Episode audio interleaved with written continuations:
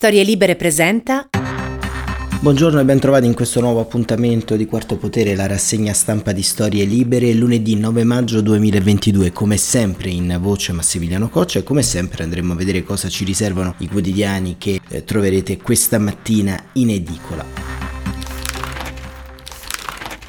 Una giornata particolare questa, il 9 maggio è la festa dell'Europa e contestualmente è anche il giorno della vittoria, la festa della vittoria in Russia, una parata militare e un discorso di Vladimir Putin alle ore 9 di Roma saranno centrali per comprendere anche il futuro del conflitto, una festa a doppia mandata, così si potrebbe definire dire questa. Da un lato il mondo libero, eh, l'Europa celebra la propria unione, la propria aggregazione da quel discorso di Robert Schuman nel 1950 ad oggi e dall'altra parte la Russia con una tetra parata rivendica il proprio primato eh, sul mondo libero. E iniziando con le prime pagine il Corriere della Sera titola il G7 preme fermare Putin e al centro due immagini differenti, appunto quella delle esercitazioni della parata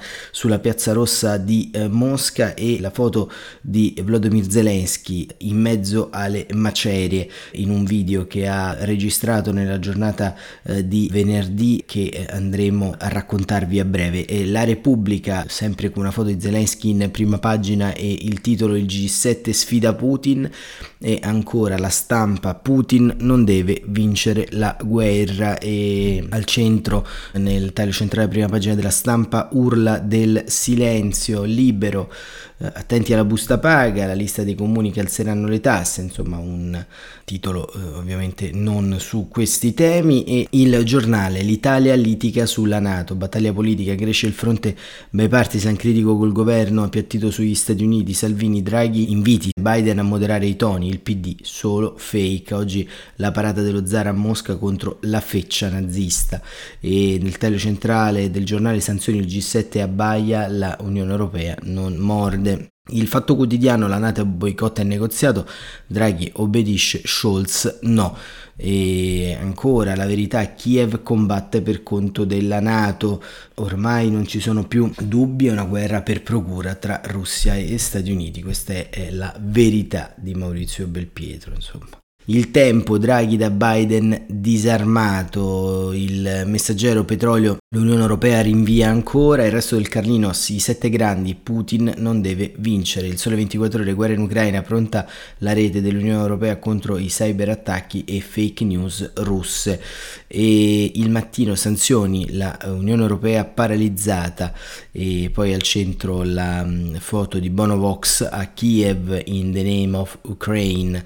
E domani l'Eni il gas ai 35 milioni all'ex socio di D'Alema, così apre il giornale diretto da Stefano Feltri e il foglio con una eh, copertina speciale che celebra appunto eh, l'Unione Europea e una copertina illustrata eh, che racconta la grandezza dell'Unione Europea e del suo progetto eh, politico e andremo appunto a breve a vederla e ancora il quotidiano del sud e il sud l'Eldorado degli investitori.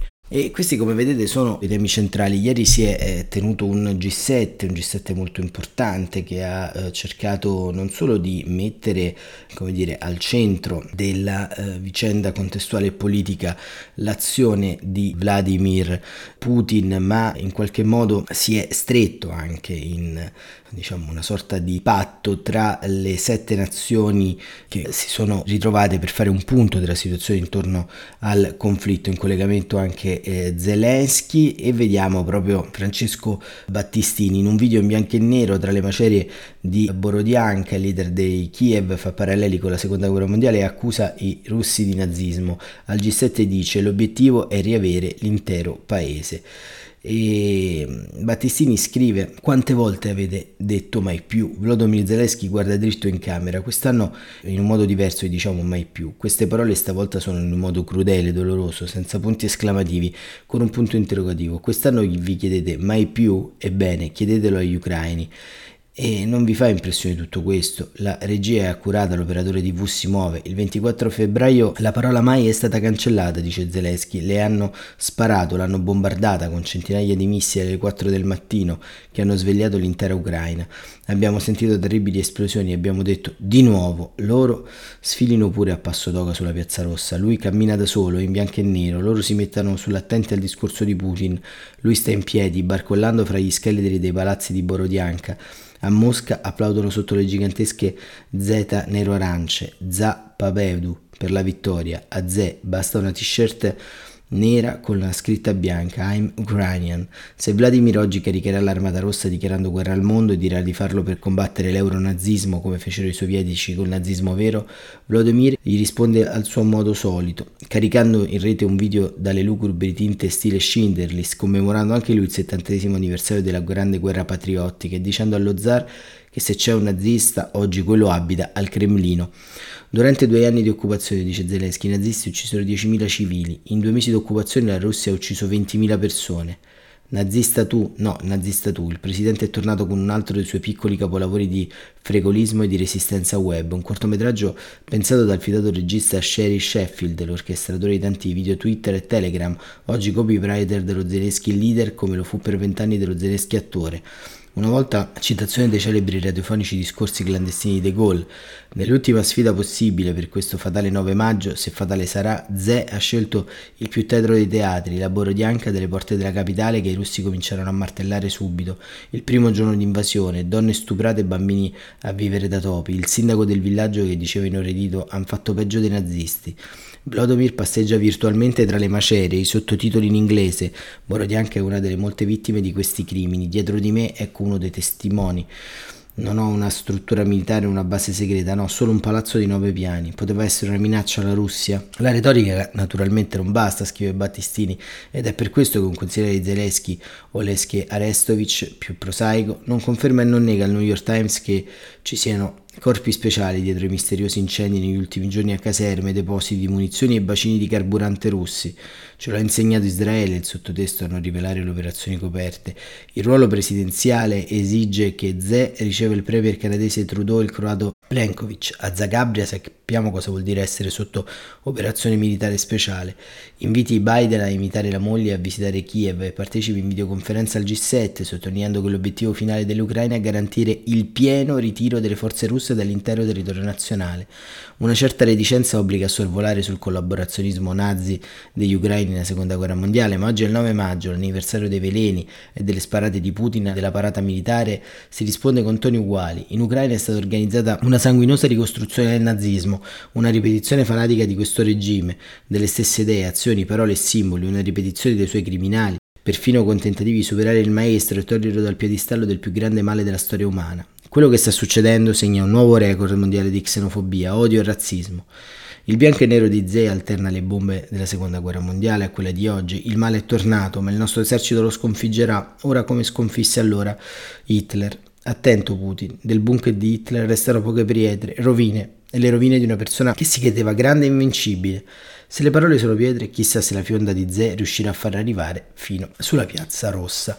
E questo era Francesco Battistini su il video di Zelensky e su come si sta in qualche modo materializzando questo, diciamo, 9 maggio all'interno dell'immaginario collettivo eh, russo. C'è anche questa vulgata, insomma, ha detta Battistini, ma in generale viene un po' ripercorsa da tutti, sul tono del collaborazionismo ucraino al nazismo. Adesso, diciamo, al di là del dato storico contingente, che ovviamente ci riguarda da vicino proprio perché stiamo in una fase in cui l'Ucraina è sotto riflettori, però il cosiddetto collaborazionismo con le truppe naziste vi è stato in tutti quanti i paesi occupati. In termini pratici in Italia si è tradotto con tante azioni, in qualche modo iniziate eh, da truppe italiane che l'8 settembre andarono da un'altra parte e in Ucraina, diciamo, in una storia molto più complessa in termini di azioni e di territorialità durante il nazismo,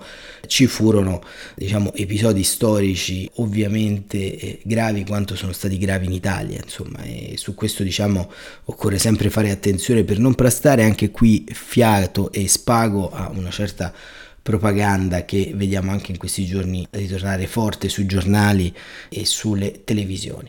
E sul Sole 24 Ore c'è un articolo molto importante che dà un po' anche l'apertura, che si distanzia un po' dal 9 maggio in sé e ci porta uh, alla cosiddetta guerra ibrida. L'Unione Europea affila le armi informatiche contro cyber war e false notizie. Guerra sul campo, scrive Marina Castellaneta, ma anche nel mondo digitale, con cyberattacchi e una campagna di disinformazione senza precedenti, condotta anche via web, diretta dalla Russia non solo nei confronti dell'Ucraina, ma anche dei paesi NATO e delle istituzioni dell'Unione Europea. All'azione bellica tradizionale che almeno per ora è predominante, oggi vedremo quali novità sul campo si affiancheranno alla parata a Mosca del 9 maggio, anniversario della vittoria contro il nazismo, si aggiunge quindi una battaglia di supporto attraverso gli strumenti digitali. In questo scenario l'Unione Europea si è attrezzata attivando alcuni meccanismi per assicurare la protezione degli Stati membri e delle stesse istituzioni, predisponendo un arsenale di misure di vario genere che servono per disinnescare l'azione russa sul web. Per quanto riguarda gli attacchi cyber, già prima del giorno dell'invasione, ossia il 24 febbraio, diverse istituzioni, aziende e banche ucraine erano state colpite da attacchi informatici e questo aveva spinto l'Unione a rafforzare il dialogo con Kiev. È stato attivato per la prima volta in un contesto operativo un team per rispondere in modo rapido agli attacchi cyber in Ucraina, il Cyber Rapid Response Team and Mutual Assistance in the Cyber Security, coordinato dalla Lituania, che agisce nell'ambito di un progetto PESCO, cooperazione strutturata permanente nel quadro della politica di sicurezza e di difesa dell'Unione Europea, proprio per assicurare una risposta unitaria agli incidenti informatici. La squadra è composta di esperti nelle re- reazioni agli incidenti e nella valutazione del livello di vulnerabilità e il Parlamento europeo ha chiesto con la risoluzione del 1 marzo un esame urgente della candidatura dell'Ucraina al centro di eccellenza per la cyberdifesa cooperativa della Nato, struttura che ha sede in Estonia.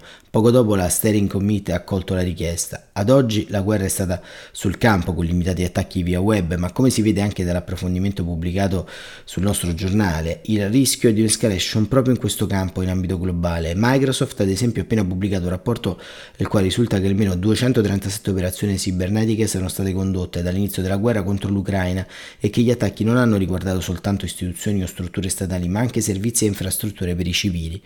Si profila dunque uno scenario di guerra su due fronti, quella convenzionale in Ucraina e quella digitale allargato verso i paesi NATO e verso l'Unione Europea, con un rischio alle porte dovuto al verificarsi di danni collaterali o frutto di scelte strategiche, perché gli attacchi della Russia potrebbero colpire e danneggiare i cavi sottomarini che permettono le comunicazioni via internet e le telecomunicazioni internazionali. Anche le sanzioni europee colpiscono in parte il mondo del digitale con il divieto di esportazione verso la Russia di tecnologia dual use. Vengono colpiti così prodotti tecnologici avanzati come i droni, software per droni, software per dispositivi di cifratura, semiconduttori ed elettronica avanzata e la fornitura di servizi di assistenza tecnica da parte di imprenditori che forniscono allo Stato russo servizi militari e tecnologie. Per fronteggiare la disinformazione russa, continua Castellaneta, sin dal 2014, l'Unione Europea ha schierato una task force denominata East Stratcom, Strategic Communication, operativa all'interno del Servizio Europeo per l'azione esterna che collabora con stati e organismi internazionali come il G7 Rapid Response Mechanism, al centro del sistema di reazioni Rapid Alert System, attivo da marzo 2019 e oggi focalizzato sulla guerra in Ucraina. East Istracom è fondato su una piattaforma che coordina punti di contatto nazionali. Il database è stato reso pubblico e conta 13.831 casi di disinformazione pro-Russia, con una campagna in tutto il mondo già partita sin dal 2014, proprio per colpire l'Ucraina. Con l'attuale invasione la campagna di disinformazione russa ha fatto un salto di qualità e quantità delle azioni. Proprio per questo, la prima volta il Consiglio il 2 marzo del 2022, nel primo pacchetto di misure restrittive e sanzioni, ha sospeso le trasmissioni nel territorio dell'Unione Europea delle attività televisive di Sputnik e Russia Today, organi di informazione pubblica, incluse quelle delle controllate come RT Francia, Germania, Regno Unito e Spagna. Il Tribunale eh, europeo, con ordinanza dell'8 marzo del 2022, ha respinto il ricorso di RT France, che aveva chiesto l'annullamento della decisione, sostenendo che il divieto di trasmissione era in contrasto con il diritto di libertà di espressione riconosciuto dall'articolo 11 della Carta dei diritti fondamentali dell'Unione Europea. Secondo i giudici, la misura decisa dal Consiglio vuol proteggere l'Unione Europea dalla campagna di disinformazione e destabilizzazione attraverso i media controllati dal Cremlino che minaccia l'ordine e la sicurezza pubblica per l'Unione. Per la Corte, propaganda e disinformazione fanno parte dell'arsenale di guerra. Un intervento dell'Unione serve a tutelare gli obiettivi della stessa Unione Europea, interesse che prevale su quelli dei privati che possono subire un danno economico nelle misure sanzionatorie. La portata della disinformazione usata come arma dalla Russia ha spinto anche ad aggiungere una norma sul Digital Service Act con l'accordo politico raggiunto dal Parlamento europeo e dal Consiglio il 23 aprile che ha portato all'inserimento di un meccanismo che in caso di disinformazione attribuisce una competenza alla Commissione anche nella previsione di sanzioni nei confronti di piattaforme che operano su vasta scala e permettono la diffusione di informazioni false. Il Parlamento intanto ha deciso di istituire una nuova commissione speciale sulle ingerenze straniere in tutti i processi democratici dell'Unione Europea, inclusa la disinformazione, che avrà competenza anche in materia di cyber security, in presenza di un collegamento con i processi democratici. Un insieme di intervento, conclude Castellaneta, che dovrebbe trovare pronta l'Unione nel caso di un'escalation della guerra cyber. Questo diciamo è un articolo molto strutturato, molto importante, diciamo, che ha al suo interno la seconda analisi fondamentalmente di quanto sta accadendo ed è un piano che ovviamente va di pari passo con quello bellico perché ovviamente le infrastrutture digitali, le infrastrutture del nostro paese, del nostro continente sono strettamente legate alla sicurezza digitale, anche la cosiddetta disinformazione che abbiamo visto scalare su più fasi eh, sono in qualche modo un ambito di ricerca e di pertinenza che va assolutamente seguito e ne vanno seguite anche le evoluzioni del dibattito pubblico che al momento sono molto basse, badate bene perché viene visto come un problema secondario o addirittura un problema non ingombrante in questa fase storica, ma la realtà ci racconta qualcosa di ben diverso. Non è così, è un problema molto ingombrante, è un problema che entrerà sempre di più all'interno della nostra esistenza. E non è da escludere che forse la prima escalation che lancerà oggi Vladimir Putin possa riguardare in modo laterale anche questi temi, anche queste azioni che mirano sostanzialmente non solo a destabilizzare gli stati ma a destabilizzare anche il tessuto industriale e il tessuto interconnettivo. E in questa fase storica, come ci racconta Alberto Simoni invece il corrispondente da Washington della stampa. Mario Draghi volerà a Washington appunto e Biden si troverà anche in questo modo di fronte a un bivio. Antirussi e pragmatici, Biden stretto tra due ali. Blinken lo ha spinto alla lineatura, il Pentagono frena, Zelensky deve decidere dov'è il punto della vittoria. Questo retroscena di Alberto Simoni ci racconta che Ama Kiziger, repubblicano vicino ai neoconservatori e fieramente anti-Trump, qualche giorno fa ha presentato una bozza di legge per autorizzare Biden a ricorrere alla forza per ripristinare l'integrità territoriale dell'Ucraina. L'impegno dei soldati americani sul suolo ucraino però è l'unico paletto che la Casa Bianca non ha superato. Per il resto invece l'amministrazione ha decisamente sposato a partire da metà marzo la linea dell'escalation, spostando il limite del consentito sempre più avanti.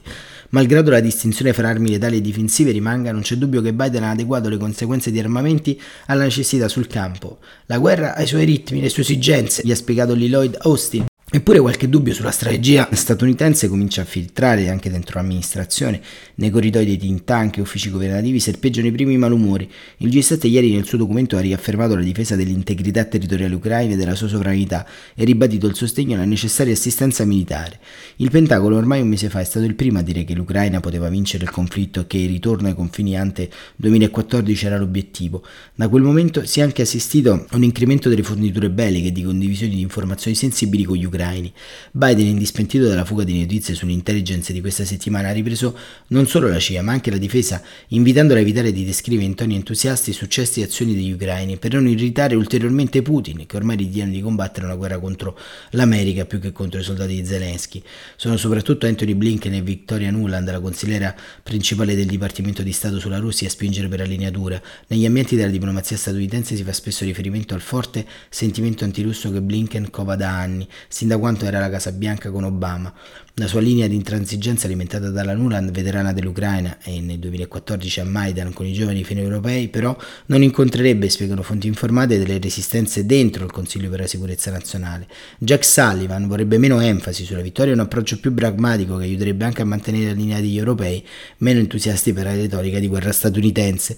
Alberto Simoni scrive che per ora la definizione della Russia come stato sponsor del terrorismo infatti è ferma negli uffici di Foggi Botton e sono state silenziate anche le voci degli sforzi per bollare Putin come criminale di guerra, ovviamente non ha fondamento l'ipotesi della sua detronizzazione. Il noto spiega un funzionario a capire se come ne esce da questa situazione.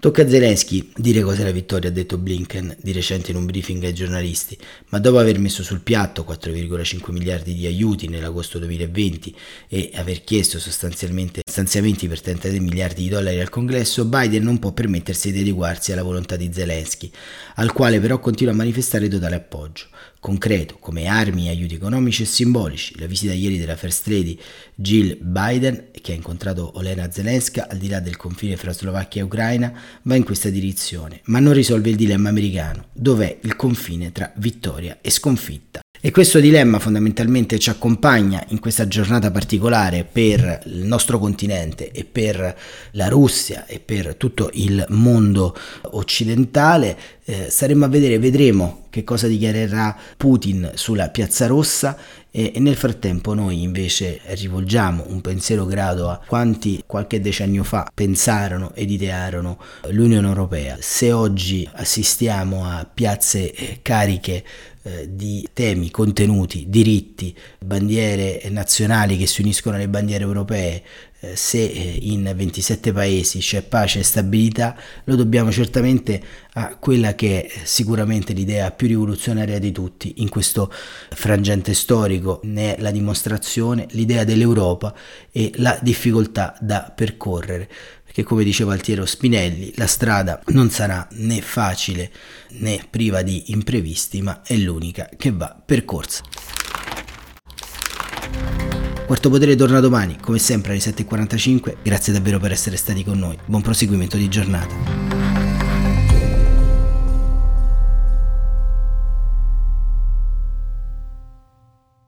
Una produzione storielibere.fm di Gianandrea Cerone e Rossana De Michele. Coordinamento editoriale Guido Guenci.